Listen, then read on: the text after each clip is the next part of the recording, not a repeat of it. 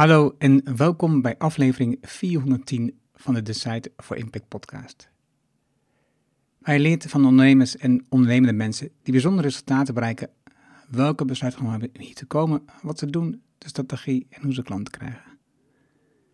Mijn naam is Arno Hanning en ik deel mijn opgedane kennis, ervaringen en expertise met jou. Ik coach ondernemers zodat ze besluiten nemen om een impact te groeien.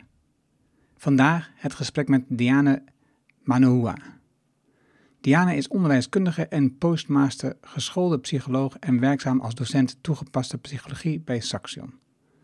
Daarnaast werkt ze als onderzoeker voor het lectoraat Employability Transition en promoveert ze op het thema executieve functies en zelfregulerend leren bij studenten. Dit was een bijzonder gesprek met Diana, waar ik veel heb geleerd over het brein en over leren en over beter leren en het werken met studenten super interessant als je bezig bent in het onderwijs, maar ook als je bezig bent met leren voor volwassenen, bijvoorbeeld in het bedrijfsleven. Laten we beginnen. Welkom bij Design for Impact, de podcast waarin je leert van ondernemers en experts die een positieve, duurzame bijdrage leveren aan mens en omgeving. Met persoonlijke verhalen die je helpen om impactbesluiten te nemen voor jullie bedrijf. Dan nu, jouw business coach, Engel Halling. Welkom in de nieuwe podcast-aflevering. Vandaag spreek ik met Diane, oh, ik moet even je achternaam goed zeggen, Manu Hua. Manu Hua, heel goed. Ja. En jij geeft nu les op het Saxion in Deventer, als ik het goed heb, toch? Mm ja. Klopt.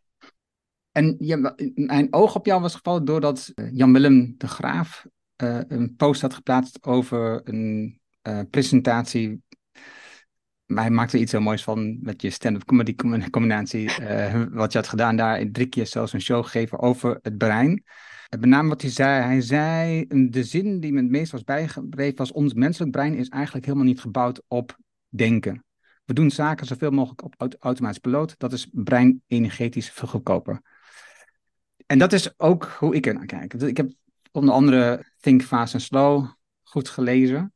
En ik, eh, als ik daarnaar kijk en veel onderzoek lezen over van andere breinspecialisten over ehm, gedrag en gewoontes, omdat ik veel geïnteresseerd ben in gewoontes, dacht ik, oh, dit is interessant. Ik ben benieuwd, Nederlands, iemand die er onderzoek naar doet, die dat een beetje begrijpt en die daar wat meer over kan vertellen. Vandaar dat ik heb uitgenodigd.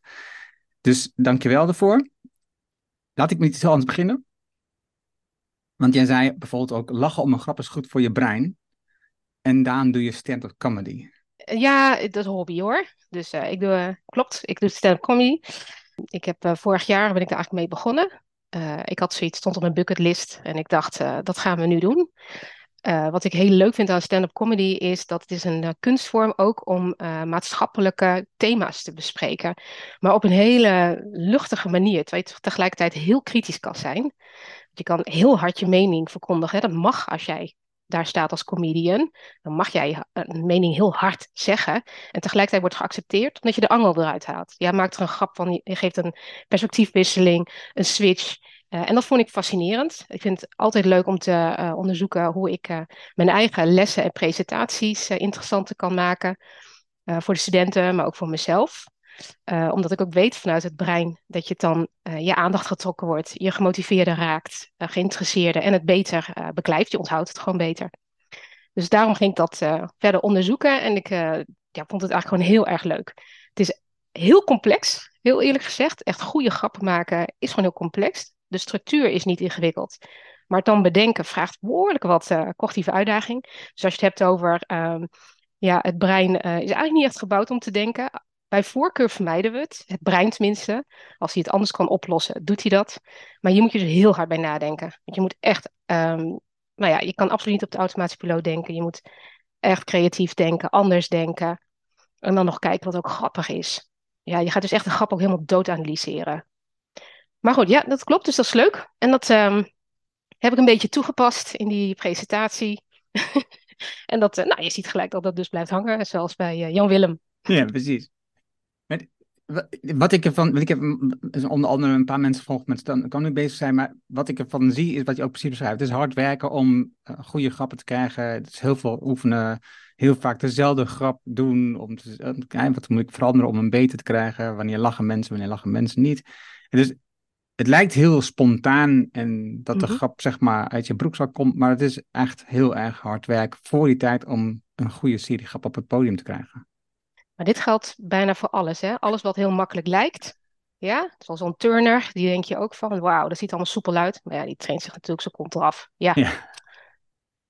En je hebt gelijk, en toch denk ik bij stand-up comedy, je maakt gewoon een paar grappen. Maar dat is, het is totaal niet zo. Nee, nee, het is echt, uh, echt helemaal tot op de puntjes is daarover uh, nagedacht en getest. En uh, ja, zeker de professionals, die werken echt heel, heel hard. Ja, je moet heel hard nadenken ook. Dus dat vraagt heel veel van je brein. En waar, waar ja. uh, treed jij op? Oh, nou, uh, voorlopig even niet. Maar in het najaar gaan we een workshop geven met, uh, aan onze collega's. En dan gaan we een interne show doen. Dus met de collega's. Dus ja, maar in Utrecht met Comedy Huis heb ik een paar keer gedaan. Oh ja, oké. Dus ja. Leuk. Je bent in 2019 gestart met onderzoek. Als ik het goed begrijp, duurde het vier jaar. Dus het is bijna klaar. Is het klaar?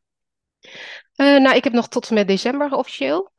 En ehm, ook wel een, de vertraging opgelopen door de coronatijd. Toen moest, het was het hands aan dek, uh, moest er veel meer onderwijs gegeven worden. Dus vandaar dat ik wel in tijd iets ga uitlopen. Maar inderdaad, ik zit uh, wel in, het, in de laatste fase. Dus de studies zijn allemaal afgerond, zeg maar. Dus de, het, het afnemen, de data die je moet verzamelen, alle data is verzameld. En nu is het vooral schrijven, schrijven, schrijven, schrijven. Heel anders dan stand-up ja. Wat is, wat is precies het onderzoek wat je gaan? Je noemde het al een beetje over de executive functies. Maar wat is het precies en, en waarom is dat zo belangrijk? Ja, de executieve functies gaan over, ehm, nou, als je het heel technisch zegt, de hogere orde cognitieve processen. Hogere orde betekent dus dat je het bewust aan kan sturen. Dus je bent echt helemaal bij op het moment dat je die goed aan kan sturen. Je kan erover denken. En cognitief verwijst naar denkprocessen. Dus het is eigenlijk zeg maar je, uh, heel simpel gesteld, je bewuste denkprocessen waarmee je doelen kan behalen. Uh, en je aan kan passen aan situaties. Dus dat is iets wat wij mensen uh, sterk ontwikkeld hebben in vergelijking tot dieren, denken wij in elk geval. Wij kunnen echt dat metadenken doen, denken over denken. Um, we kunnen zelfs anderen aansturen. Hè. Je, je, hebt het ook over coachen. We, we, kunnen anderen coachen. Dus dat, daarvan denken we dat dieren dat in elk geval niet cognitief kunnen. Dus dat is wel echt iets um, wat de executieve functies zijn. Nou ja, daarmee denk ik dat ik al wat impliceer waarom het belangrijk is. Dit helpt ons om uh, te functioneren in onze ingewikkelde sociale maatschappij. Hiermee overleven we. Uh, we kunnen innovaties uh, aangaan. Dus um, waardoor onze mens mensheid evolueert. Het maakt dat wij in de toekomst kunnen kijken, als het ware. Dus je ziet ook bij kinderen al, hè, daar is het nog niet zo goed ontwikkeld. Die leven heel erg hier en nu. Ja? Uh, lachen heel veel dus, dat blijkt. En op wordt dat dus wat sterk ontwikkeld en kan je ook wat vooruit kijken. Kijk, een puber met zwakke executieve functies, daarmee merk je, uh, of daarmee, uh, merk je ook al dat hij doet en overziet niet altijd de consequenties. Dat is weer de toekomst kijken. Nou, naarmate je dat dus verder ontwikkelt, kan je dat dus beter. Dus dan kan je acties in het hier en nu zo doen en uitvoeren de, met het oog op de toekomst. Dat je dat doel behaalt of dat effect of nou ja, zoiets. Dus daarmee, daarvoor gebruik je ze. Dus in het dagelijks leven is het voor besluitvorming, creatief denken, problemen oplossen, reflecteren, leren van je fouten. Je sociale interacties kunnen begeven, vooral de wat complexere, samen kunnen werken. Ja, daar gebruik je ze. Dat lijkt mij belangrijk. Besluitvorming kom ik zo op terug. Dat is een heel belangrijk onderwerp voor mij. Um, maar dit, dus ik zat even te denken net over dat lachen van net. Dan heb je dus dat je als kind in het hier en nu leeft en dat je dus lacht en niet nadenkt over wat een ander ervan vindt bijvoorbeeld. En uh, of dat consequenties heeft wat je doet. En als je dus volwassen bent en uh, je denkt, oh ja, ik zit in een vergadering, als ik nu heel hard ga lachen, dan word ik waarschijnlijk raar aangekeken of in het openbaar, dus laat ik niet lachen. Dus dat heeft, zo zie ik nog wel die link. Klopt, is ook perspectiefwisseling. Hè? Dus dat is ook heel erg vanuit wat die executieve functies kunnen, is dat je het, jouw perspectief loslaat en dat je verplaatst in het perspectief van de ander, letterlijk of figuurlijk. Nou, dat hebben kinderen in het begin natuurlijk ook nog moeite mee. En sommige volwassenen ook. En wat ik zag is dat het dus zich, ehm, ont- en want je hebt je op studenten gericht en je, hebt, ehm, eh, je, je zegt ook dat in dat verhaal, ehm, zag ik dat je voorbij kwam, dat het, de prefrontale cortex die ontwikkelt zich tot de 25ste. En dus dat deel van die executieve functies, die ontwikkelt zich ook tot je 25ste. En daarna staat het stil. Nee, het, is gerelateerd aan het prefrontale cortex. Het is niet hetzelfde. Maar je ziet gewoon dat als eh, er executieve functies actief zijn. Dus een, eh, een eh, jongere is aan het, eh, zijn werkgeheugen aan het gebruiken. Die concentreert zich, probeert informatie te verwerken, ik noem maar wat. Nou ja, en welke executieve functie dan ook, er zijn meerdere. Dan zie je gewoon dat die prefrontale cortex eigenlijk altijd actief is. Dus die is behoorlijk centraal aanwezig bij executieve functietaken. En die prefrontale cortex die communiceert met andere delen van je brein. Dus die, eh, die zijn als het ware eh, de managers van je brein. Is niet één, maar meerdere. Die zeggen van eh, taalgebied, je moet even actief worden, eh, geheugen, graag actief, ik zeg het maar even zo. Dus die sturen dat aan, waardoor je dus allerlei ingewikkelde taken kan oplossen. Dus daardoor zie je dus dat die prefrontale cortex een hele belangrijke rol speelt, heel centraal. Maar het is meer dan de prefrontale cortex, dus zijn netwerken. En die prefrontale cortex die rijpt, zeg maar het laatste stukje van je brein wat rijpt in ontwikkeling. Ja, heel gemiddeld genomen, is echt gemiddeld 23 jaar eh, meisjes, 25 jaar jongens. Dan is die zeg maar maximaal grijpt, dat brein. Ja, dan is je brein als het ware af. En dan takelt hij eigenlijk ook alweer snel af. Eh, tenzij je dus zelf ook heel ehm, actief ja, eh, je executieve functies blijft gebruiken. Oftewel, het is heel gezond om te blijven denken. Om nieuwe problemen op te lossen. Creatief te zijn. Nou ja, dat hele rijtje. Heel goed voor je brein. Wat ik telkens weer lees of, en ook leer over ehm, ons denken en ons, eh, eh, wat je ook zei, wat, wat eh, Jan Willem ook zei, dat we eigenlijk niet zijn gericht op denken, maar vooral automatische dingen doen, is dat we proberen zoveel mogelijk van ons denkproces om te zetten in gewoontes, in vastliggend gedrag, zodat we minder hoeven na te denken. Want het kost namelijk veel energie, dat heel bewust nadenken. Ja, dat is een van de oplossingen van het brein om daarmee om te gaan. Dus te zorgen dat je het automatiseert. Net als het autorijden. Eh, daar wil je echt niet elke keer zo over nadenken zoals je in het begin deed. Dan wordt autorijden heel pittig. Als je elke keer zo bewust over na moet denken. Op een gegeven moment het geautomatiseerd.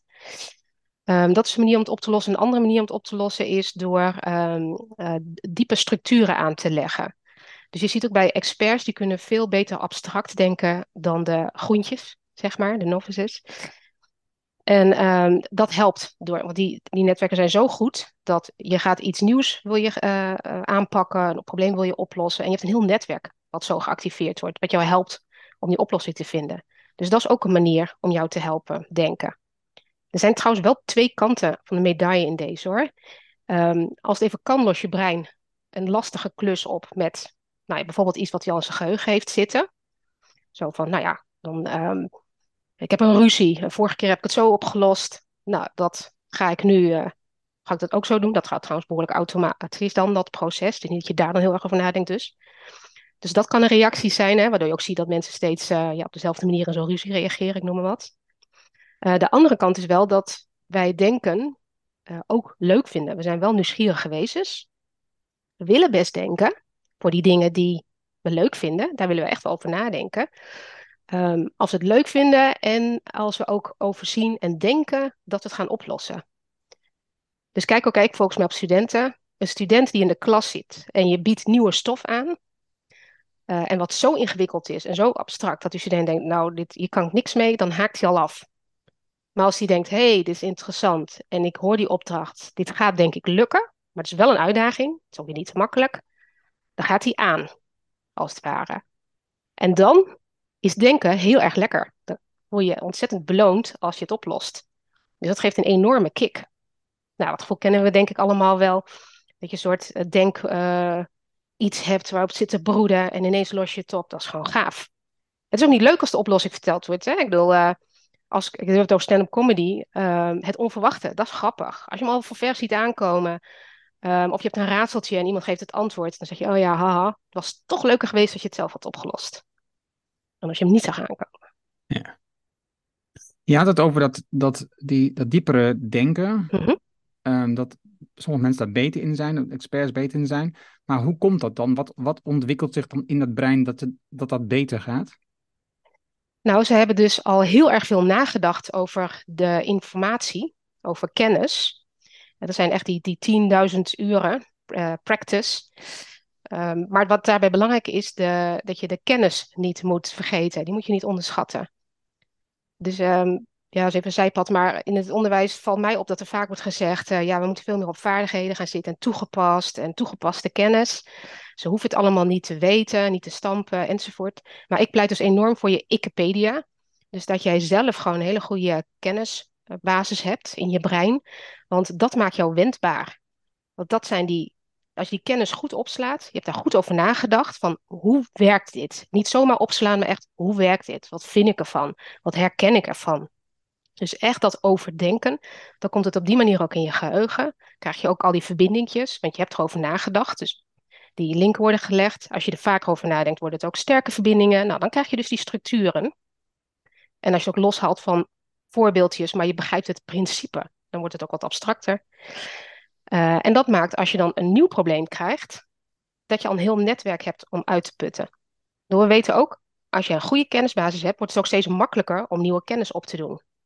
Dus dat pleit echt wel voor ook, ook naast toegepaste kennis, uiteraard, gewoon een solide uh, kennisbasis. Maar je had het net over stampen, maar dat is niet echt stampen, toch? Dus echt gewoon heel erg nadenken ja. over. Ja, stampen is niet helemaal het goede woord, maar ik noem meer het echt wel even herhalen, herhalen, herhalen. Soms gewoon even doorzetten. Uh, en dat is ook af en toe even wat vervelend, dat is eigenlijk die practice. Maar dat je gewoon ook, uh, ja, in principe als je kennis al begrijpt, dan dan heb je het al bijna onthouden. dus uh, dat is het. Het is niet alleen onthouden, het is niet alleen het instoppen, het is ook het ophalen. Dus je moet ook oefenen in, kan ik het op verschillende momenten, in verschillende contexten ophalen. Want dat maakt je dus ook wendbaar als je weer een nieuw probleem hebt. Kijk, en dit zijn natuurlijk, dit is dus heel erg op microniveau dan. Hoe, werken, hoe werkt onthouden? Hoe werkt dat uh, denken? Maar als je dus kijkt in het grotere plaatje van een betere aarde, dit is wel wat we moeten uh, ontwikkelen als mensen. We hebben die denkkracht echt nodig, maximaal. Ja, en als je dus alleen maar zit op toegepaste kennis, uh, dat is eigenlijk verloren tijd. Als je daar alleen op gaat zitten. Even nuanceren. Als ik nu veel over lees en bezig ben met, oké, hoe gaan we nou werken met elkaar aan die betere toekomst? Dan zie ik ook dingen terugkomen over in gesprek gaan met. dus dat je met, met anderen praat over dat onderwerp. Uh, bijvoorbeeld Nora Bateson, uh, die heeft het over warm data. Zij zegt bijvoorbeeld dat je, als je gewoon kennis tot je neemt, dan neem je dat wel tot je, maar in principe word je er niet heel erg veel beter van. Totdat je met elkaar over gaat praten, in gesprek gaat met een ander, zodat je aftast. Wat is je kennis? En van de ander leert um, wat er nog meer is, vraagtekens krijgt of uh, dat je moet aanvullen, zodat je veel meer gaat nadenken. Ja. Dus eigenlijk ontstaat de kennis, zoals hij dat tekent, in een plaatje tussen twee mensen. Want dan, dan moet je echt nadenken en onthouden en beargumenteren. En je krijgt argumenten tegen. Betekent, wat betekent dat voor mijn verhaal? Hoe zie je dat? Nou, kijk, laat ik zo zeggen, feedback is heel menselijk en heel belangrijk. Door die feedback toets je eigenlijk je uh, kennis. Uh, dus nee, dat kan ik helemaal onderschrijven. Ik denk alleen dat je ook alleen kan denken. En dat dat in elk geval ook belangrijk is om te leren. Je kan jezelf, je kan het gesprek ook aangaan met jezelf. Dat is juist zo leuk van ons menselijk brein. Wij kunnen een gesprekje hebben met onszelf. Alleen dat, is, dat werkt wel anders dan met iemand anders. Dan heb je het ook bijvoorbeeld over motivatie. Ik noem maar wat, het werkt uh, een soort stok achter de deur als je met iemand anders doet. En weet je welke vraag je moet stellen. Iemand anders stelt weer andere vragen aan jou. Dus ik denk dat het gewoon weer een andere manier is. Uh, en, absoluut niet onbelangrijk samen. Maar ik zie ook bijvoorbeeld bij studenten, als ik met hen praat, ik heb het ook gehad over uh, hoe pak jij die complexe, um, uitdagende studietaken aan. Dus echt die momenten wanneer je executieve functies aan moeten. Want het is niet automatisch, je kan niet vertrouwen op, dit weet ik al, kan ik al. Maar je moet het overdenken. Dit is nieuw. Hoe ga je daarmee om? En dan zie je dat er echt studenten zijn die uh, bijna alleen maar samen willen leren. Dat helpt hen, die vragen te stellen, te reflecteren, te toetsen, um, een rolmodel, nou, enzovoort. Maar er zijn ook echt studenten die heel graag alleen denken. En ik denk ook dat het weer afhangt van de, de content. Dus welke, waar gaat het over? Maar het is ook wel belangrijk dat studenten af en toe even voor zichzelf denken. dat is namelijk ook best wel veel. Dan moet je uit jezelf halen. Ja. Ja, want ik weet van de HBO-tijd waren er best wel veel, zeker de laatste paar jaar, projecten die we met, met, met een groep, nou in ieder geval vaak met z'n tweeën moesten doen. Waarbij je dus samen uh, onderzoek deed en daarna een verslag schreef met z'n tweeën. En ik deed het meestal met dezelfde persoon. En we zaten heel vaak gewoon s'avonds laat tot soms diep in de nacht um, gewoon het project door te akkeren en door te werken. En te testen en te doen. En ik, ik denk, van mezelf was dat, het heeft natuurlijk gewoon veel voordelen. Omdat je, je hebt iemand waarmee je dat gesprek kunt aangaan. Maar je hebt ook iemand die je gedachten doet. Maar je hebt ook een soort buddy waardoor je um, dat volhoudt. Waardoor je uh, niet zeg om tien uur in je eentje nog uit wilskracht moet zeggen, ah, ik moet nog even een uur of twee uur doorgaan om ervoor te zorgen dat dit afkomt. Nee, je zit er met z'n tweeën, dus de, de, de kans dat je het gaat doen is ook weer groot. Dus het heeft allemaal voordeel volgens mij. Maar jij had een leuke buddy dus, die bij jou matchte, waar je goed mee kon samenwerken. Dus je had geen stress, het werkte juist bevorderlijk. Ja, motiverend. Ja, want dit is wel erg, uh, daar heb je dan geluk mee. Maar dat geldt natuurlijk niet altijd. Er zijn uh, ook groepjes die, waar ja, gewoon verschillende mensen in samenwerken. Wederom verschillende opdrachten, verschillende content. En dan is, kan samenwerken ook een enorme stressfactor zijn. En behoorlijk belastend voor je executieve functies. Want sociale interacties, dat is het meest uitdagende voor je brein. In ieder voor je executieve functies. Want het is altijd wat onvoorspelbaar. Er is veel waar je op moet reageren. Dus het is bijna elke keer nieuw.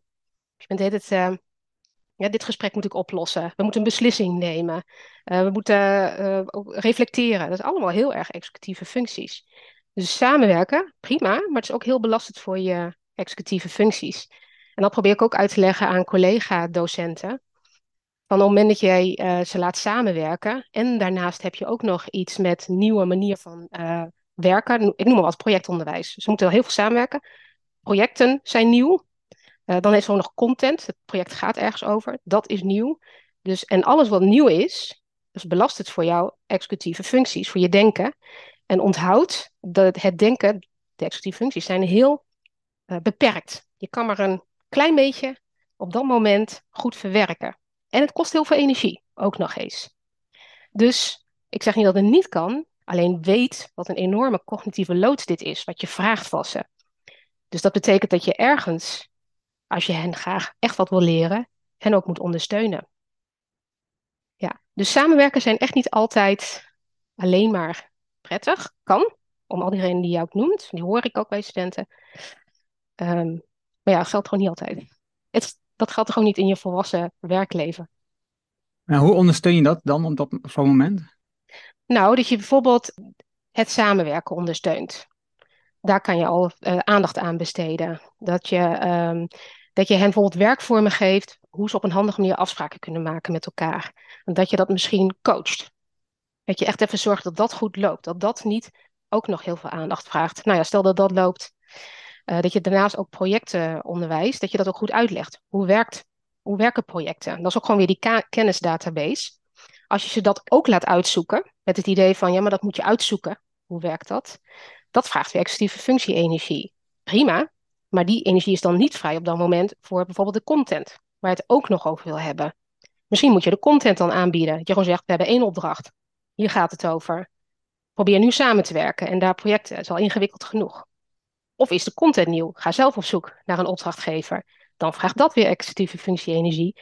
Dan moet je misschien het project simpeler maken. Dat je daar niet veel, te veel van vraagt. Dat ze ook echt dat project nog heel erg moeten leiden. Nou, enzovoort. Het is meer gewoon heel goed nadenken over de balans. Van wat vraag je aan studenten van welke leeftijd? Als ze nog heel jong zijn, is het ook weer anders dan als ze weer wat ouder zijn. Hebben ze er al ervaring mee? Wat is hun voorkennis? Uh, dat. En een beetje maatwerk met het coachen kan je ook nog kijken. dit groepje heeft vooral aandacht nodig nu met samenwerken. Ga ik daar heel erg op zitten even. Want dat vraagt nu de meeste energie kennelijk. Nou, bijvoorbeeld zoiets. Het mag eh, over drie weken een verhaal vertellen over de IDG's aan studenten bij Windesheim. Mm En daarna gaan ze ook nog een uh, workshop uh, doen. Dus, uh, dus ik ga deze informatie ge gebruiken, toepassen. Hopelijk lukt me dat. ja, nou ja, het is, het is vooral dat wij volwassenen, zal ik zo maar even zo zeggen, de, de docenten, de, de onderwijskundige professionals, hebben toch vaak wat te hoge verwachtingen. We verwachten dat ze al kunnen plannen, we verwachten goed kunnen organiseren, we verwachten dat ze goed kunnen reflecteren. We verwachten best heel veel, maar het zijn allemaal ook vaardigheden die ze echt moeten leren. En zeker in die contexten. Dus als jij thuis een beetje plannen hebt geleerd, is dat heel goed voor je brein. Dat betekent niet dat je automatisch kan plannen in een studie. Dus ook weer zo'n. En dan uh, kan je misschien voor jezelf in je eentje kan je een toets plannen. Dat zie ik ook, hè, dat studenten dat heel lekker vinden. Gewoon zo'n toets, lekker overzichtelijk, structuur, dat lukt mij. Maar dan moeten ze gaan samenwerken en dan is het weer heel ingewikkeld, die planning. Dan lukt het ineens niet. En ze snappen niet waarom niet. Maar dat is contextueel. Dus plannen in een samenwerkingssituatie werkt heel wat anders. Dus daarom kan je ook niet een één planning aanleren. Van dit is de manier waarop plannen werkt. Je kan ze dus beter leren goed daarover na te denken. Te begrijpen hoe dat werkt, ook in hun brein. En dat ze dan dus zichzelf er wat in kunnen leren. Dat is echt dat ja, zelfregulerend leren, jezelf kunnen aansturen. En dat hebben we volgens mij ook weer nodig voor de planeet. Dat wij ook weten van waar, wat moeten wij straks als wereldburgers uh, leren om te zorgen dat we deze problemen kunnen oplossen. Die IDG's, Inner Development Goals, dat zijn um, ehm, 23 vaardigheden. Die zijn verdeeld in vijf domeinen. En de gedachtengang is, we hebben dat met een, eh, heel veel experts en verstandige mensen zeg maar, besloten, oké, dit zijn, dit zijn drie, de 23 belangrijkste functies, um, vaardigheden om te leren als, als mens, waardoor je beter in staat bent om, nou ja, eh, de toekomst te verbeteren, uh, onder controle te krijgen. Dat is niet het goede woord trouwens, onder controle. Maar in ieder geval om te gaan. Mee om te gaan en wat ik ervan zag met jou, uh, met die executieve functies, is dat ze hebben daar, er zit er een, zeker een aantal in die daar enorm blijkt. Bijvoorbeeld, je hebt in, bij de eerste domein heb je, um, dat is, gaat over um, zijn. Dat gaat dus vooral over je, van binnen jezelf. Er zit dus bijvoorbeeld in de kompas in. En uh, bijvoorbeeld in een tweede deel, dat is het cognitieve uh, stuk, het denken, daar zit kritisch denken in en een lange termijnvisie, om het wat te noemen. En er zitten best wel wat vaardigheden die, toen ik, daar, toen ik jou um, stukjes over las, dacht ik, oh, dit, dit sluit daar best wel bij aan. En ik dacht, ja, dit, en, en dus dat onderschrijft voor mij het gevoel ook van, ja, dit zijn, dat klopt, dit zijn hele belangrijke vaardigheden om te ontwikkelen als mens, waardoor je student of nog ouder um, beter kunt nadenken over en beter inzicht krijgt, maar ook beter om kunt gaan. Want uiteindelijk als je veel informatie krijgt over wat de toestand van de wereld is, hè, je hebt nu de, de, branden, overstromingen, de oceaan die opwarmt, de, de plastic in de oceaan. En, uh, het, het, er is zoveel informatie die je in principe heel mistroostig kan maken, omdat je, niet, uh, omdat je ziet dat het heel groot is en ook niet weet hoe het moet oplossen. Dus op het moment dat je dus inzicht krijgt in de problematiek, maar geen handelingsperspectief hebt om, om hoe je ermee om moet gaan, ja, dan, dan kom je ook in een soort verlamming uit. Dus dan, dan, helpen die vaardigheden natuurlijk enorm om te denken, oké, wat zou nou de volgende stap kunnen zijn om wat ik zou kunnen doen om te zorgen dat het anders is. Nou, dan, een van de stappen die een expert uit Canada noemt, dus, eh, die op dat gebied ook in het brein en psychologie zit, en zij zegt, uh, dialoog, dat is een van de belangrijkste stappen die je moet ondernemen. Dat je met mensen samen gaat praten over het onderwerp, om te kijken, wat is nou precies het effect, wat kunnen we aan doen, wat, moeten, wat zouden goede stappen zijn met elkaar zodat je niet in je eentje ook um, daarmee zit. Dan vertel ik het allemaal omdat ik wat van je net gehoord maar ik niet per se een vraag heb je over.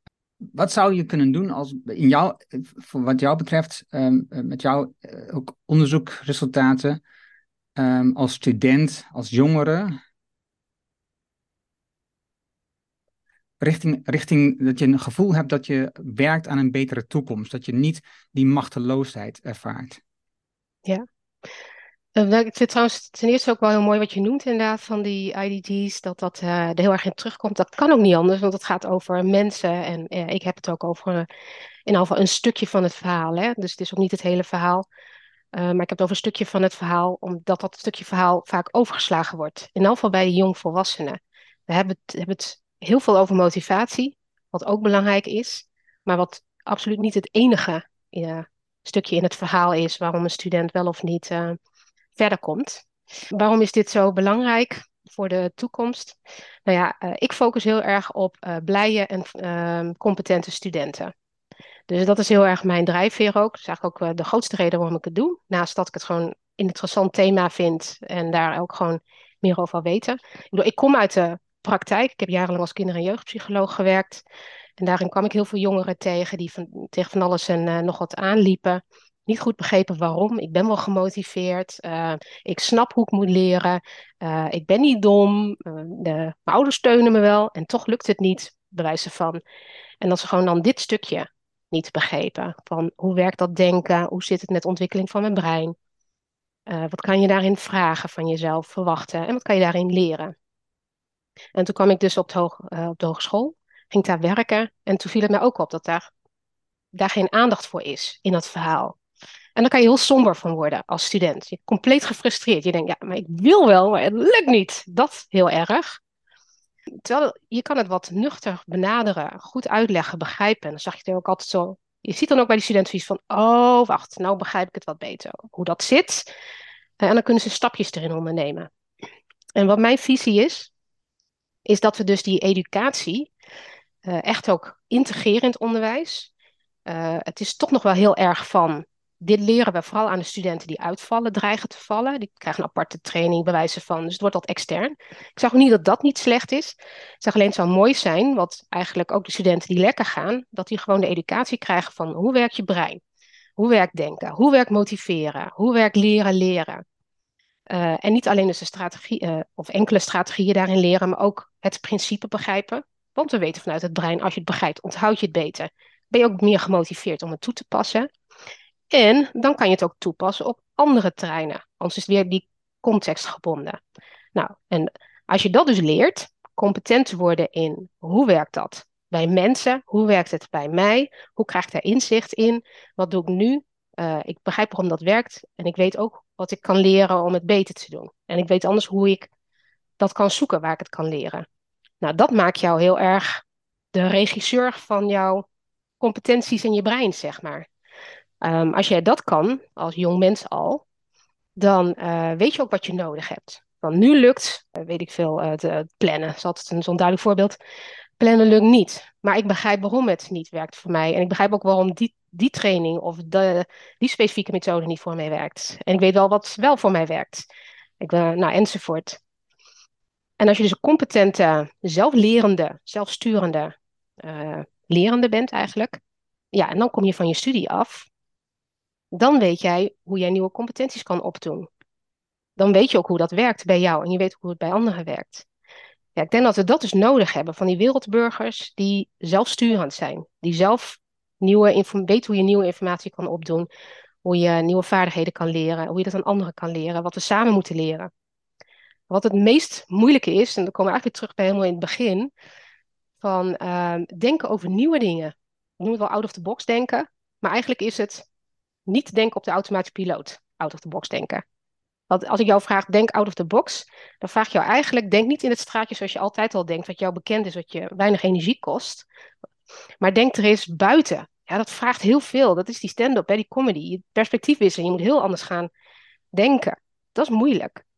Maar dat is nodig om problemen waarvan we dus nu de oplossing nog niet hebben, om die op te lossen. Dus ja, uh, ik denk vooral uh, uh, leer de jonge, deze generatie die vaardigheden goed aan. Ja, en met corona in, nou ja, nog net achter ons, wordt die uitdaging extra groot.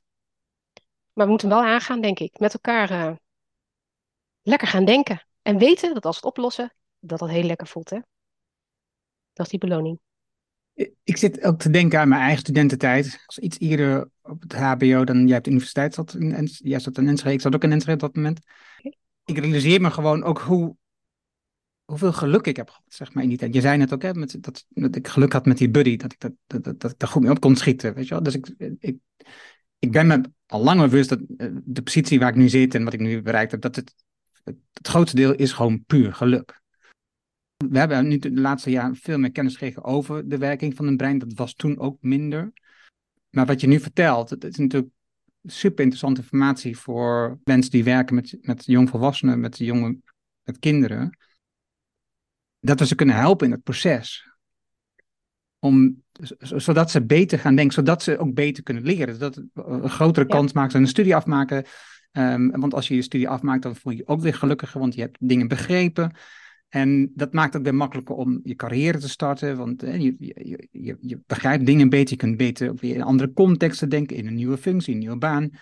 En dus dat zou, dat zou dus betekenen, want um, we hebben recent het boek over meritocratie gelezen van Michael Sandel. Het gaat dus over de, ongelijkheid in de wereld uh, wat betreft nou, bijvoorbeeld uh, studeren. En Nederland hebben best wel goed voor elkaar.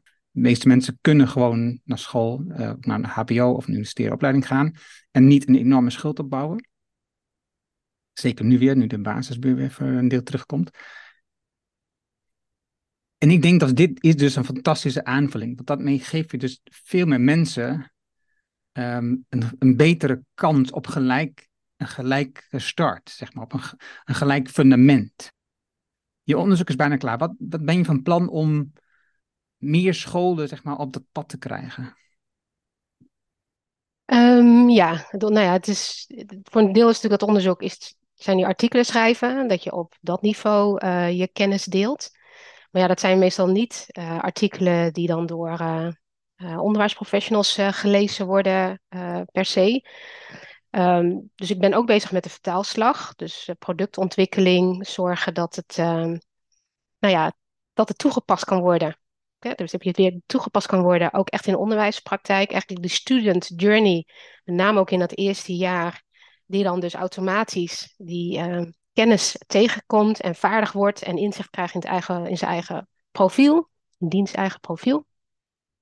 Dus daar ben ik wel mee bezig. Dat wil ik heel graag afronden ook. Dat is niet per se een doel van een promotieonderzoek altijd, dat je dat soort producten ook ontwikkelt. Um, maar die zou ik dus graag willen afronden. En ja, ik ben vooral ook wel wat aan het netwerken. Uh, daarin ja, ik sta open voor contacten met andere scholen. Dus uh, de, ik zou graag die materialen zo willen ontwikkelen dat het ook gewoon zo gedeeld kan worden. Ja, ja ik heb plannen genoeg. Dus ik had heel spannend om die uit te gaan spreken, want dan word je eraan gehouden. Maar ik zet wel na te denken aan die van een handboek. Of uh, ik zou ook nog graag een spel willen ontwikkelen. ook omdat het leuk is. Nou ja, dat soort dingen. Dus wel echt proberen, waar kan je, hoe kan je de scholen nou zo die informatie aanbieden dat ze dat ook echt kunnen integreren. Dus ook eh, ontwerpprincipes bijvoorbeeld. Want wat we merken bij de Inner Development Goals is dus uh, dat bij scholen wordt het heel erg heel snel en makkelijk opgepakt. Dus ze vinden het super interessant om met studenten in de slag te gaan, het integreren in het onderwijsprogramma. Um, Windesheim, die doet dat nu. Die hebben dus die um, honors-programma, waarbij ze dat eigenlijk, uh, als we dat in een zelfontwikkeling worden IDG's wel meegenomen, maar ook Wageningen en Rotterdam en Amsterdam um, wordt het gebruikt. En ik verwacht, en Saxion en Deventer is natuurlijk mee bezig, ik verwacht dat dat nog veel meer zal worden. Op een manier is het een eenvoudig raamwerk, want meer is het eigenlijk niet. Het is een raamwerk, ze hebben ook tools, maar het is veel meer het raamwerk wat om draait. Um, waardoor je makkelijk begrijpt, oké, dus dit zijn de belangrijke vaardigheden waarmee je in de slag moet met, met, met studenten, met mensen. Um, en, we moeten beginnen bij studenten. Nou, misschien een interessante vraag nu, bedenk ik me uh, in dit verhaal. Want je hebt, uh, want je hebt, het nu, je noemde van, ik moet een, een boek maken, ik moet gaan toepassen. En dat komt denk ik. Maar als, ik, eh, als ik naar je historie kijk, naar je carrière kijk, je hebt een aantal maal een eigen bedrijf gehad waar je dingen hebt ontwikkeld, waar je dingen hebt gemaakt, uh, waar je met, met, met, kinderen te maken had. Waar, uh, je hebt veel op dat vlak gedaan. Je bent trainer geweest. Ik zie daar veel van die dingen die je in de geschiedenis hebt, of in je carrière hebt gedaan, die je nu dus weer gaat gebruiken om wat je aan resultaten, om dat ook werkelijk verder te krijgen als een soort nou ja, ondernemer, slash trainer, slash begeleider um, omdat meer mensen mee kunnen gaan werken. Hoe zie, hoe zie jij dat in jou? Um, want waarom heb je een pad gekozen voor een HBO-opleiding bijvoorbeeld, dat je daar les ging geven? Ja, ik had nog een, een, ook nog een reactie op jouw eerste stukje. Maar waarom heb ik dit pad gekozen? Nou, um, ik, ik, ben sowieso wel echt iemand die uh, graag met groepen werkt. Dat doe ik al inderdaad vanaf mijn negentiende. Toen was ik al uh, workshop stressmanagement in het hele land aan het geven. Dus uh, ik vind dat leuk. Ik krijg er heel veel energie van. Uh, samen met mensen. Uh, nou, en ik hou van kennis, dingen verkennen. Ja, het, het, het, platte is ook een beetje, het is een Deventer. Dat is echt ook heel erg. Ik woon in Deventer, dus ik dacht, wauw, het is gewoon een hogeschool hier in Deventer. Ik kende toegepaste psychologie toen eigenlijk nog helemaal niet. Maar wat ik erover las, dat sprak me wel heel erg aan. Ik ben zelf ook erg, ik ben absoluut ook een, wel echt een academicus. Ik lees graag ingewikkelde theorieën en denk erover na. Maar ik vind het dan interessant om het zo te vertalen dat je het in de praktijk wat aan hebt. Dus dat deed ik in mijn eigen praktijk ook altijd. Uh, het proberen gewoon toegankelijk te maken voor mensen dat ze, zij dan een tool hadden waar ze dan mee verder konden. En dat is eigenlijk mijn eerste reactie ook op dat eerste stukje. Je geeft aan, ja, het framework, het hoeft helemaal niet ingewikkeld te zijn. Um, maar laat ik zo zeggen, wat daarachter zit, dat is complex. Uh, je hebt nu echt het nieuwe werkveld, nou ja, sinds een jaar of tien, misschien twintig is dat wat in opkomst, van de neuroeducatie. Dat is een combinatie van neurowetenschappen, onderwijskunde, psychologie, gekruist en dan toegepast in het onderwijs. Um, en daar zijn gewoon er zijn een aantal experts die begeven zich daarop. Ik ook met mijn onderzoek. Ik kom ook uit die drie werelden. Ik heb me ook als um, uh, in de neurofysiologie en neuropsychologie uh, toen verder verdiept en meegewerkt in mijn praktijk. Um, maar om dat samen te brengen, dat is heel, is heel veel nou. Dat begrijp je echt een aantal dingen nog beter. Waarom dat wel werkt of waarom dat onderzoek nog, de, waarom je nog niet zo hard die conclusie daaruit mag trekken. En waardoor neuromythes ontstaan, ik noem maar wat. Um, maar je kan niet verwachten van onderwijsprofessionals dat die op die drie enorme werkvelden geschoold zijn. Dat ben ik natuurlijk ook niet. Dat is niet te doen. Ze zijn super groot. Uh, dus wat je wil, is juist dat mensen zich daar begeven op dat veld en daarmee spelen. Tenminste, ik denk dat men dat wil. Ik vind het zelf in ieder heel interessant. Ik doe dat dus.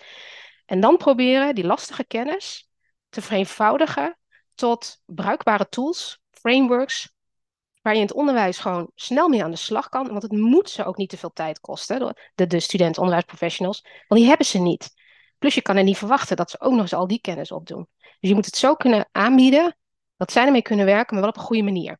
Dus dat het wel klopt en dat het niet gebaseerd is op ja, verkeerde kennis of uh, verkeerde aannames.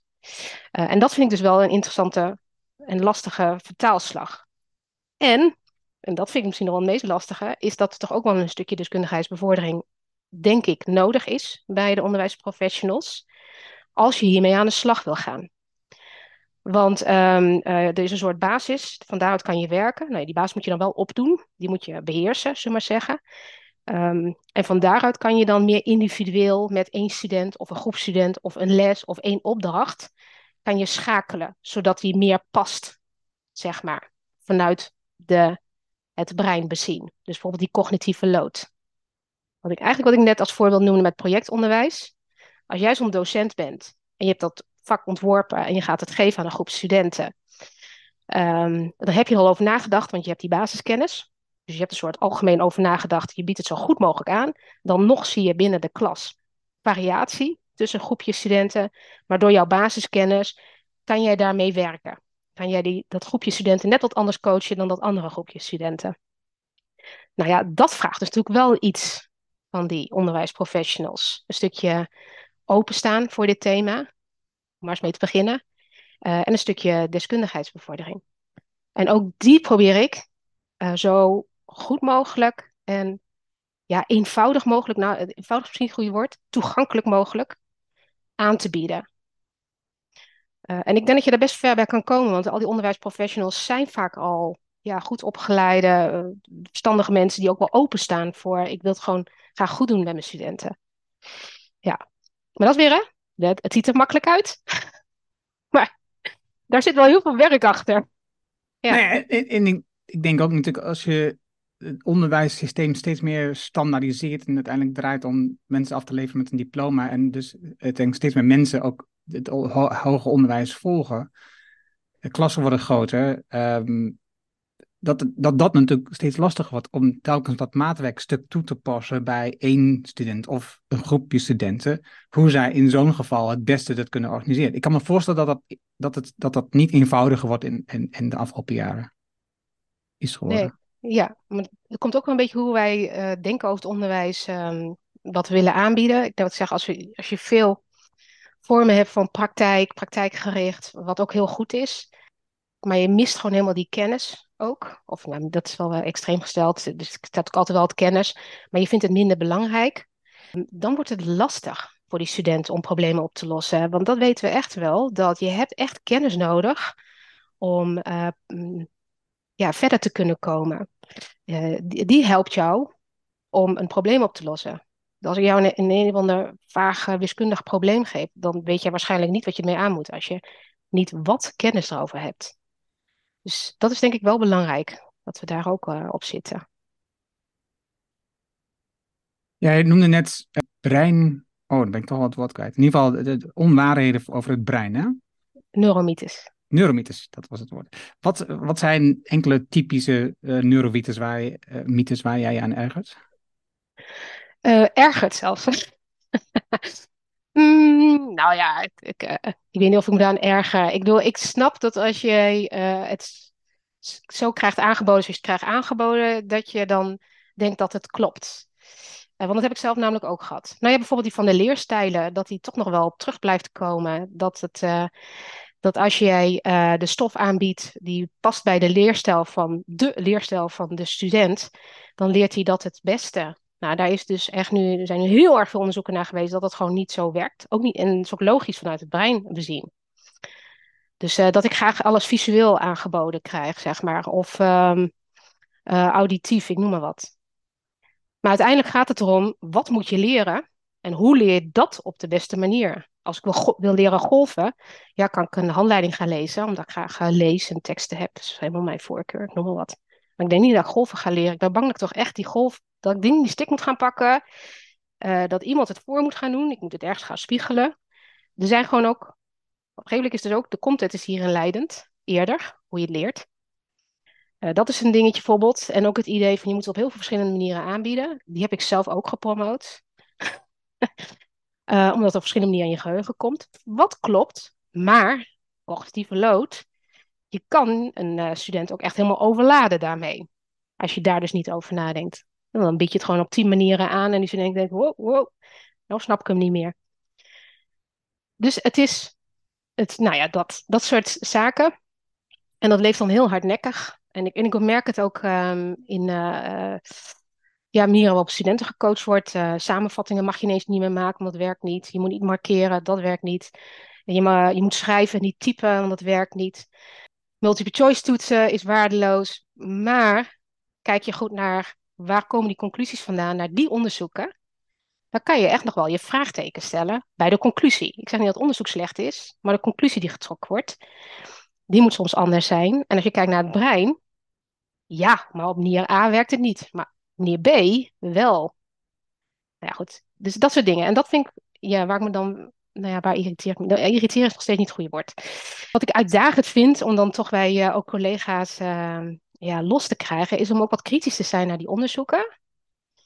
Uh, en ook goed te kijken naar wat werkt voor een student. Want er zijn echt studenten die maken heel graag samenvattingen. Er is ook een groep studenten die dat absoluut niet wil. En voor beide is wat te zeggen. Maar het is leuker voor een student om te horen waarom het wel werkt dat hij die samenvatting maakt en wanneer. Uh, en dat misschien nog verbeteren, zodat dat nog beter wordt, werkt voor die student. Dan dat je zegt, ja, dat moet je niet doen. Dat is een waarloze strategie die je hebt. En die student moet wat anders leren.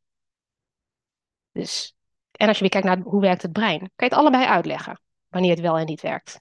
En dat zou ik gaaf vinden. Als we op dat punt kunnen komen dat je ja, daar het gesprek van over aan kan gaan met studenten.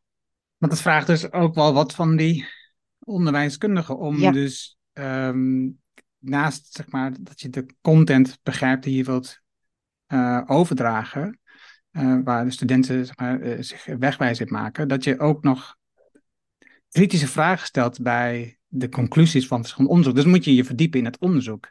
Het is, het is veel eenvoudiger, duidelijkheid gebruik ik natuurlijk zelf ook heel veel, dat je Um, gewoon, ik zie een fantastisch resultaat. Dat beantwoordt eigenlijk al aan de gedachten die ik erover heb. Dus dit ga ik delen. Dat is helemaal fijn, hè? Dat is super. dat kun je makkelijk als je het al dacht. Ja. ja, nee, maar als je, als je iets leest over ja, de bosbranden, die zijn voornamelijk ontstaan door menselijk handelen ah, dat is precies wat ik al vind. En, en, nu wordt het bevestigd. Dus dan ga ik dit onderzoek delen. Dus het is heel erg een bevestiging van wat we doen. Dus als je al zelf het gevoel had, ja, die verschillende leerstijlen, dat is echt heel goed. Dat werkt heel goed. En je ziet daar een onderzoek van. Dan zeg je, ah ja, kijk, zie je, ik heb gelijk. Dat is daar bevestigd. Dus dat, is, dat, vraagt, dat vraagt natuurlijk veel nou, kritisch vermogen. Klopt. bewust nadenken, onderzoeken. Belangrijke vaardigheid, kritisch denken. Daarom moeten we dat ook doen, zodat we ook kritisch kunnen zijn naar dat soort dingen. En niemand vraagt van jou dat je alle, elk onderzoek eh, helemaal doorkijkt of wat dan ook. Kijk, dus dat ook op dat werkveld zijn ook onderzoekers bezig om daarin onderwijsprofessionals te helpen. Hoe kan je nou kijken naar zo'n onderzoek? Maar waar het vooral om gaat is als de, ehm, het gevolg best groot is. Dus ik noem maar wat, hè, die hele pen- en keyboard eh. En je zegt, ja, je moet eh, schrijven, je mag niet typen. En dat zeg je tegen iemand met een hanenpoten handschrift die het echt niet bij kan houden als die moet schrijven. En dat kost heel veel energie. Hey, schrijven zelf kan heel veel energie kosten. Ehm, wat doe je dan met die student? Dan zeg je nogal wat tegen die student. Kijk, en dan zou ik denken, wees heel even kritisch. Waar komt dit onderzoek vandaan? Nou, dat bijvoorbeeld. Uh, en als jij weet um, heel basaal hoe het brein leert, dan kan je het ook daaraan toetsen. En dat hoeft niet ingewikkeld te zijn. Dat moet je gewoon even begrijpen. En als je dat begrijpt, ja, dan kan je op zijn minst achter je, op je achterhoofd krabben van, oh, maar wacht even, dat is toch helemaal niet logisch waarom als ik een kernwoord met pen opschrijf, dat beter is dan dat ik een kernwoord typ. Maar goed, het probleem is, wat gebeurt met typen? Ze gaan vaak verbatim doen. Dus gewoon domweg typen wat er gezegd wordt.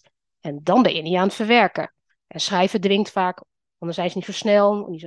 Of dan kan je wat makkelijker een pijltje trekken. Dus dan zijn ze vaak al wat meer hoofdbijzaak aan het doen en aan het verwerken. Maar het gaat niet om dat schrijven, het gaat om de hoofdbijzaak en het verwerken. Als je dat met typen doet, ik gebruik beide. Ik kan heel prima typen en dan ben ik vragen aan het stellen aan mezelf, dingen aan het opschrijven. Nou, dan leer ik heel veel. Maar dat moet ik wel doen, niet verbaten. Nou, weet je wel, dus daar gaat het dan om. En dat gesprek moet je eigenlijk hebben met die student. Dus als jij typt, dat werkt niet. Want dan bla bla bla. Maar als jij wel prettig vindt om te typen, ja, ik vind schrijven vreselijk, nou, noem wat. Doe het dan, dan gaat het hierom. Want dan krijg je dat je de juiste informatie in je werkgeheugen stopt, waar niet zoveel informatie past. Uh, dat je je diepe structuren activeert waar, uh, je, en je uh, slaat het ook goed op met een mooi netwerkje. Nou, zo'n gesprek zou je dan kunnen hebben. Fantaseer ik dan. Maar zo'n gesprekken had ik met jongeren. Ja. Fantaseer ik dan. Jij hebt nog een boel werk te doen uh, om het onderzoek af te ronden. Ja. En je hebt ook nog plannen voor daarna wat betreft een handboek en om dat soort zaken. Ondanks dat je geen uitspraak wil doen omdat je bang bent dat je de mensen aan je gaan houden. Hebben we nu toch wat vastgelegd? ja, maar ik heb meer materialen, ja. Ja, ja, ja. maar en jij zei ook, ik ben erg van het onderzoeken. Ik vind het mooi om die dingen te leren. Maar heb je ook al een idee voor een vervolgonderzoek? Elementen waar je zegt, oké, dat is echt heel belangrijk. Daar wil ik nog verdiepen. Daar wil ik mee verder gaan. Daar, daar zie ik ook richtingen. Nou ja, ik ga nu eindigen in um, onderwijsproducten en uh, die uh, ontwerpprincipes. Uh, dus die, die, zeg maar, die student journey zou ik graag zo scherp mogelijk willen krijgen. Met dan die onderwijsproducten die je dus tegenkomt. Als student, als onderwijsprofessional, als organisatie. Dus ik vind het ook belangrijk om op dat managementniveau dat er bijvoorbeeld een visie geformuleerd wordt op dit thema. Juist met het oog op de toekomst. Ja, die blije, competente student hier en nu in regie van de eigen leerproces, die later dus lifelong learner, kritische wereldburger kan worden. Dat vind ik ook belangrijk. Als je dat formuleert als management, dan uh, zorg je ook voor faciliteiten, uh, de deskundigheidsbevordering voor je medewerkers, nou, enzovoort, enzovoort. Um, ik denk heel eerlijk gezegd dat daar nog een, uh, heel veel in te doen is. Dus uh, ik zou daarin wat meer praktisch onderzoek willen doen om te kijken of de, nou ja, dat soort producten, ideeën, ontwerpprincipes, of dat werkt. Of dat die uh, aangescherpt moeten worden. ik denk dat daar nog wel heel veel in te doen is. En kijk, en wat dan? Je kan natuurlijk heel veel dingen hier nog mee gaan doen. Ja, ik wil eigenlijk vooral uh, hierna meer praktisch gaan toepassen. Wat werkt? Dat is dan vooral mijn vraag. Maar ik sta open voor van alles hoor. Dus uh, uh, een paar jaren plan. Wat zie je nu in zeg maar, de management en de visie van, in jouw geval, het Saxion? Zit dat al in of missen nog heel veel elementen hierin? Um, nou, wat mij opvalt is dat. Er wordt sowieso natuurlijk heel erg gesproken over studentsucces. En dan hebben we het eigenlijk ook vooral over rendement. Dus haal je je puntjes, val je niet uit. Dat is natuurlijk ook belangrijk, want er zit gewoon een financieel plaatje aan vast. Uh, dat, is, dat, nou, dat is ook een belangrijke uitkomst. Maar het is ook makkelijk te meten. Dus ik bedoel, ik snap hem. ik wel heel positief vind, is dat er nu breder gekeken wordt. Niet alleen naar studentsucces, maar meer dus naar, uh, of naar studiesucces, sorry. Dat was het eerste wat ik noemde. Maar meer naar studentsucces, dus ook die persoonlijke ontwikkeling. Maar dat is natuurlijk veel ongrijpbaarder. Wanneer is een student dan succesvol? Wanneer vinden we dat, die persoonlijke kant? Um, en ik merk wel bij het Saxion dat er sommigen gaan meer toch maar richting die studiesucces, gewoon rendement. Die hebben toch heel erg dat bedrijfskundige plaatje in hun hoofd. Meer het economisch plaatje. En er zijn ook wel mensen die willen liever die, dat studentsucces. En binnen studentsucces, dan zijn er ook weer accenten. Die zit meer op motivatie, uh, die meer op uh, leren leren. Nou ja, ik, ik, zit onder andere ook op dat executieve functie, maar ik, koppel het aan wel op zijn minst dat leren, leren en motiveren. Ja, zo, hebben we ook allemaal hun stukjes. En dus dat er nog een hele eenduidige richting in is, dat zie ik niet. En ik pleit dan van binnen mijn eigen academie heel erg voor, houd het tenminste bij studentsucces. Want ze wilden misschien teruggaan naar studiesucces. Zei nee, houd, nou, houd alsjeblieft in studentsucces, want dat past ook gewoon meer bij deze tijd. En ik vind ook als je die visie gewoon formuleert, uh, dan krijg je ook meer energie en focus richting die lerende, competente, uh, zelfsturende wereldburger. Ja, dat is de bigger picture, toch? Dus nee, dus nog, daar is ook nog echt wel winst te behalen. Maar ja, het maakt het gelijk weer moeilijker. Je komt weer met een, uh, een containerbegrip, de zoveelste. Ja, en wat, wat mij in dit dingen telkens weer opvalt, is dat we heel vaak op Anglo-Amerikaanse manier naar dit soort zaken kijken. Hè? Wat je al zegt, het meten, uh, iets pakken wat we makkelijk kunnen meten, wat ook een economische waarde heeft. Hè? Dus, hè, dus een student heeft uiteindelijk binnen vier jaar studie afgerond, dat heeft een bepaalde economische waarde. Dat zie je in de zorg, dat zie je bij de overheid heel veel terugkomen. Terwijl, wat je zegt, het studentensucces, dat is natuurlijk A, veel belangrijker, maar B, dus heel ingewikkeld om te organiseren en te meten en bepalen wat het dan precies is. Terwijl, uh, want je kan wel dan zeggen, ja, we, hebben bij deze student succes, maar, of niet misschien zelfs, hè, dus als, stel dat het in de studie op dat moment niet echt succesvol uh, wil worden. Het kan dus wel zijn dat hij in zijn carrière uiteindelijk daar dus heel veel profijt van heeft en dus in zijn leven succesvol wordt uiteindelijk omdat mm -hmm. wat, hij, wat hij daar geleerd heeft, maar dat niet per se in die studie direct naar voren kwam. Dus dat is de koppeling tussen uh, wat je doet en het resultaat. Dat, is ook, dat is, ligt ver uit elkaar. Ja. Dus het is ingewikkeld om, om ja, ja. zichtbaar te maken en te meten. Het is een schuifpaneel met allemaal schuifjes. Hè? Je hebt de, de schuif, haal je studiepunten. Uh, ben je iemand die veel stress ervaart, die uh, excelleert, die uh, leert goede leerstrategieën, nou ja, enzovoort. En dat is heel veel subjectief ook. Je kan van alles ook wel learning analytics en uh, weet ik allemaal wat. Uh, het is natuurlijk waar. Dat kan informatief zijn voor de organisatie zelf. Uiteindelijk zijn natuurlijk de student zelf is het vooral. Die vindt, die gaat bepalen of die vindt dat hij, nou, hè, wat ik al zei, blij en competent aan leren is, om het zo maar te zeggen. Dus ja, ik denk dat we daar ook gewoon mee moeten leren leven. Dat is ook echt sociale wetenschap. Ja, je hebt het gewoon niet exact. En nou, dan hou je dat uh, uitval hou je wel als een exact metertje. Uh, ik heb er ook niet zo problemen mee als men maar in het achterhoofd houdt. Dit is maar een van de vele schuifjes. Dus kijk, als we daar wat mee kunnen leven, nou ja, dat is natuurlijk voor een organisatie best ongrijpbaar. Want op al die schuifjes, daar zitten onderzoeken aan vast. Uh, daar zijn ook al lijsten. Daar is heel veel kennis. Dus dat, het is ook niet zo dat we er niks over weten. Ja, Alleen het enige wat lastig maakte is, bij die student zat die schuif misschien heel uh, laag. Noem maar wat, die executieve functies of motivatie. Dus voor die student zou extra inzet op motivatie belangrijk zijn. Maar voor die andere student niet. Ja, in hoeverre kan je dat maatwerk leveren? Ik denk dat dat heel lastig is. Wat ik heel mooi zou vinden, als dat zou lukken, dan hoop ik op inzetten, bij die ontwerpprincipes bijvoorbeeld, is om een soort van drie niveaus in elk geval aan te kunnen geven. Um, zo van een student die aangeeft, ik heb echt heel veel moeite met mijn executieve functies bijvoorbeeld, met leren leren, dat die op niveautje 3 de meeste extra ondersteuning kan kiezen. Ik noem maar wat. Ja, en dat die ondersteuning dan niet perfect maatwerk is, dat is logisch. Dat gaat gewoon niet lukken vanuit de onderwijsorganisatie. Het maatwerk, uh, uiteindelijk begint persoonlijk leren bij de student zelf. Zodra die weet hoe die leert en wat hij nodig heeft, uh, en kan die zich gaan begeven in die omgeving en proberen zoveel mogelijk aan te gaan passen. En daar de mensen ook uh, de steun bij te zoeken. Nou, daar kan je je maatwerk een beetje zoeken. In die student competent maken en die professional met wie die werkt. Ja, zo zie ik dat dan een beetje voor me. Nu, om een soort afronding te komen, denk ik dat deze inzichten jou, wat je net allemaal, wat je tot nu toe allemaal gedeeld hebt in dit gesprek, is ook super belangrijk en interessant voor organisaties en bedrijfsleven. Hè? Dus hoe um, gaan mensen die wat ouder zijn al ook weer leren? Hoe leren zij weer leren leren? Hoe, hè, al die zaken die je net beschreef, die voor studenten, en jij doet het nu op, dit onderwijs, maar hoe, hoe kun... Hmm, nou, dat, is, dat is een vraag die lastig is. Nou, probeer maar.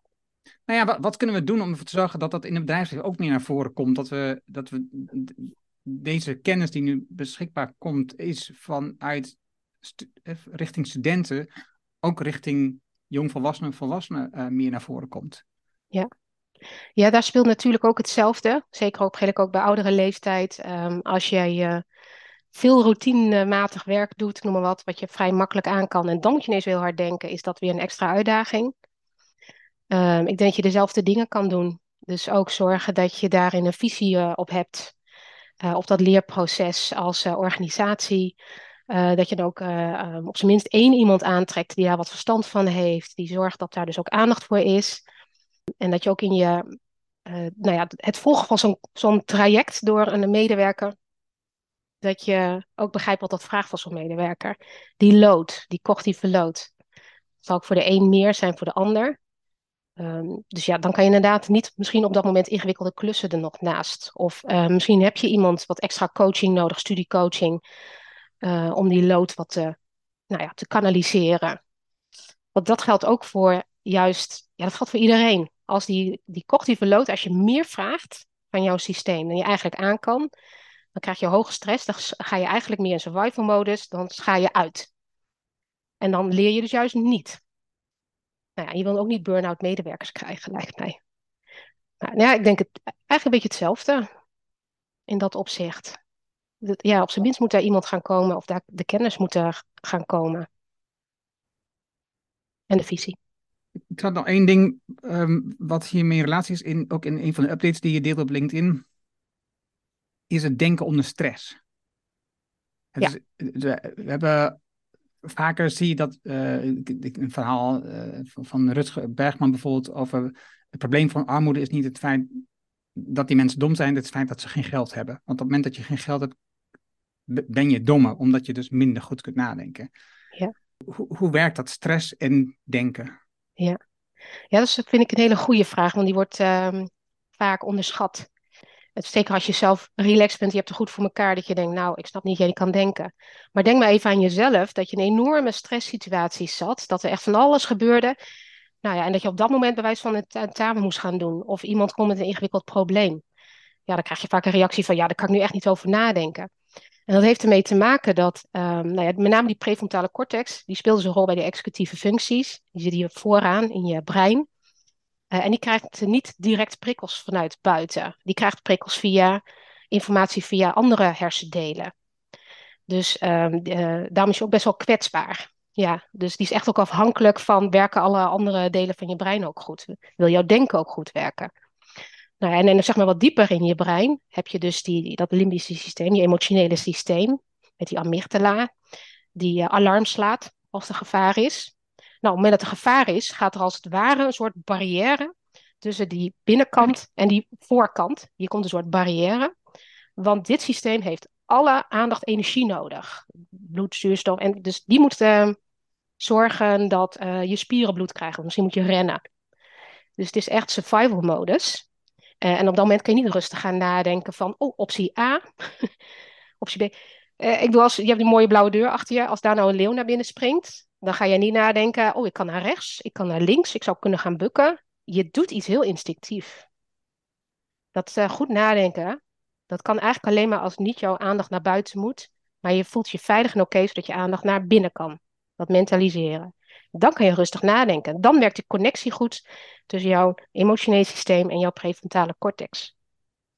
Dus ja, mensen met heel veel stress, wat trouwens ook nog eens heel schadelijk is voor je uh, hippocampus. Dus ook voor geheugen. Uh, het, het, verwerken van nieuwe informatie is het ook nog schadelijk. Dus het leren wordt sowieso ook, ook daardoor moeilijker. Maar heel veel stress is um, heel schadelijk voor executieve functies. Voor goed denken. denk maar aan de COVID-periode. Daar was veel stress. Dat heeft ook niet veel goeds gedaan in dat opzicht waarschijnlijk.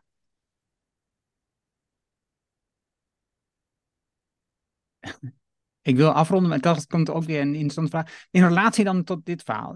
Dus dan heb je, we hebben het over, je had het over die, die wereldburger die dan, um, dat hij zelf kan nadenken en al die dingen die je net daarvoor zei. Maar die stress, wat ik, wat ik hoor bij jonge mensen, die ze hebben over de toekomst van de planeet, die leidt ook soms tot, bij, sommige, bij een deel van die mensen, tot, ja, zeg maar, oké, ik ga gewoon uh, uh, nog honderd jaar leven. En, want ik weet, eh, waar we mee bezig zijn, dat is eindig. Hè? Dus, dus de mens, de planeet is eindig. Dus dan kan ik net zo goed zelf gewoon uh, op een slechte manier leven. En net zolang dat ik kan. Ik wil ook geen kinderen, want ik wil die die toekomst niet aandoen. Dat wat ik, wat ik van een deel van de jonge mensen op dit moment hoor. Hè. Dus die zien, de stress is dusdanig wat zij zien over de toekomst. Die is zo groot dat ze in mijn optiek niet meer goed nadenken over de opties die er zijn. Om anders te handelen, om anders te reageren. Hoe zie je dat?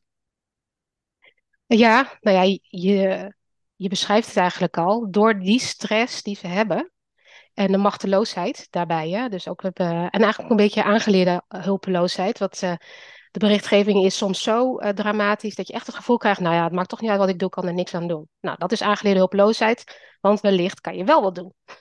maar doe je gewoon niks meer, omdat je denkt dat het niet kan. Ja, dat is natuurlijk een combinatie. Daar um, word je niet heel vrolijk van. Dus um, ja, dit is dan een kopingsstrategie. Van, nou ja, dan gooi ik het er maar erbij neer. Het is eigenlijk een soort vluchten. De fight-flight, het is dan de flight. Laat maar zitten. Uh, ja, ik hoop dat we dat niet met z'n allen doen. En voor de jongeren, die worden inderdaad daar niet vrolijk van. Dus daar is ook wel, uh, de hashtag over dialogen. Daar zou je denk ik veel dialoog over moeten aangaan met jongeren. En ik merk dat het ook best wel uitdagend is om daar dialogen met ze over aan te gaan hoor. Ook omdat ze natuurlijk in hun ontwikkeling nog even heel erg op zichzelf gericht zijn. Moet ook. Ik ben heel erg zoeken wie ben jij. Uh, het systeem om je ook heel erg nog veel naar in, nou ja, in ander te verplaatsen. Is ook wat minder ontwikkeld, even afhankelijk van de leeftijd. Ja, maar toch. Um, ja, wat vind ik daarvan? Ik, ik ben het met je eens. En uh, ik denk dat media, zeker de social media, daarin niet helpt. Dus uh, ik herinner mij een praktijkvrouw, die werd helemaal naar van alle slechte nieuwsberichten die ze dan steeds hoorde. Maar die zat de hele dag die nieuwsberichten te lezen en te kijken. Nou ja, daar, dat helpt echt niet. Dus het is ook echt heel erg belangrijk om je uh, niet te veel naar al die negatieve berichten te kijken. Doseer het. Kijk even ergens naar. Uh, en kijk ook of je dat weer los kan laten. Dus um, ja, het is toch een beetje cirkel van invloed. Wil je er iets mee? Wat kan, uh, wil je er iets mee? Ja. Wat kan je er dan mee? Wat jij wel nu kan doen. Nou, dat en dan toch de rest loslaten. Want je hebt alleen maar jezelf er heel erg mee te pakken. En daar help je de planeet ook niet mee. Als dat belangrijk is. Maar dat is een lastige. Ik vind dat lastig dat jongeren zo overvoerd worden door al die negatieve berichtgeving. Dus, ja. Ja, het is niet alleen jongeren natuurlijk. Nee, zeker niet net, alleen jongeren. Net wat ja. jou beschreef, die, die praktijkdame, dat is ook hetzelfde. Die, die, ja, we worden overvoerd. En voor mezelf betekent eigenlijk dat ik dus al, al lange tijd heb gezegd, ik, ik wil geen krant meer. Ik wil geen nieuws uh, kijken, geen nieuws luisteren op de radio. Dat is ook wat ik eigenlijk nauwelijks doe. Het, het zorgt voor veel meer rust. En alle dingen die echt belangrijk zijn, die krijg je toch wel tot je, omdat er iemand anders over praat of wat dan ook dan. Hè. Dus hoe belangrijk het wordt, hoe vaker je het hoort, en dan denk je, oké, okay, waarschijnlijk is het toch echt belangrijk. Bijvoorbeeld is code rood, dat heb je dan echt wel van iemand gehoord, dat er mm. heel veel water aankomt, dat je iets moet ondernemen. Ja, het scheelt echt enorm in wat jij ook zegt, de lood, die, uh, de, de, drama die op je afkomt, wat een, een belasting is voor je brein, waardoor ja. je zelf niet meer... Dus, dus ja, ik vind... Het, en daarnaast gebruik ik heel veel het stoïcisme, het, het, het, het stoïcijnse gedachtegoed om um, veel meer te denken van, oké, wat er... Ik kan eigenlijk niks, uh, uh, dus ik heb eigenlijk nergens invloed op, behalve hoe ik op dingen reageer. Dat is een van, in ieder geval een van mijn belangrijkste stelregels die ik altijd uit het stoïcijnse gedachtegoed haal. En dat helpt enorm, dat helpt mij enorm om na te denken, oh ja, hoe, hoe wil ik op deze situatie reageren? Um, wat, wat kan ik hiermee? En door nou, dat ik dus toch wel redelijk nu een kompas heb, een innerlijk kompas heb van, oké, okay, dit is waar ik naartoe wil, dit is waar ik, waar ik wil bijdragen, dit is wat ik wil organiseren, dat is waar ik, wat ik een belangrijk onderwerp vind, Dat ik Ja. snel kan schakelen. Oké, dit onderwerp is belangrijk voor mij. Hier moet ik aan de slag. Of dit onderwerp past niet bij het onderwerp wat ik belangrijk vind. Dus dit parkeer ik. Dit laat ik naast me liggen. Of ik zeg gewoon nee, dat ga ik gewoon niet doen. En ik denk dat dat voor veel mensen een, een, ja, in ieder geval een handig koop, copingmechanisme zal zijn. In ieder, geval, in ieder geval een manier zijn om met zaken om te gaan. Zodat het voor jezelf een stuk rustiger wordt. En je veel makkelijker naar Ja. de toekomst kunt kijken.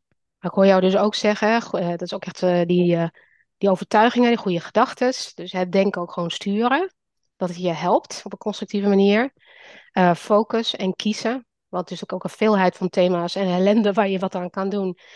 Eh, en dat leg je ook lam. Dus ehm, dat is allemaal weer eh, die lood inderdaad. eh, waarin wij je zouden kunnen helpen met wat meer structureren. Van nou, dit zijn je drie keuzes of hier kan je deze stap zetten. Ik dacht dus dat wel nog te denken van, want we hebben nu steeds over denken en alles. En dat stoïcijns, kan echt heel erg mooi helpen. Zeker als je een goede denker ook bent. Ehm, ik denk altijd, onthoud ik wel dat er een groep is die gewoon denken lastiger vindt. Daar gewoon meer mee moeite mee heeft. Die het op een andere manier soms aangeboden moet krijgen. En er is ook een groep, of ja, dan, ik zeg niet dat het een groep is. Er zijn ook mensen die eh, meer op gevoel werken. Dus die, eh, die ook via dat kanaal meer moet benaderen als het gaat, hoe ga je met nieuws om? Ik denk, nou ja, even dan naar het onderwijs of in werksituaties, zou het ook mooi zijn als we daarin wat eh, opener staan voor wat werkt voor jou om hiermee om te gaan.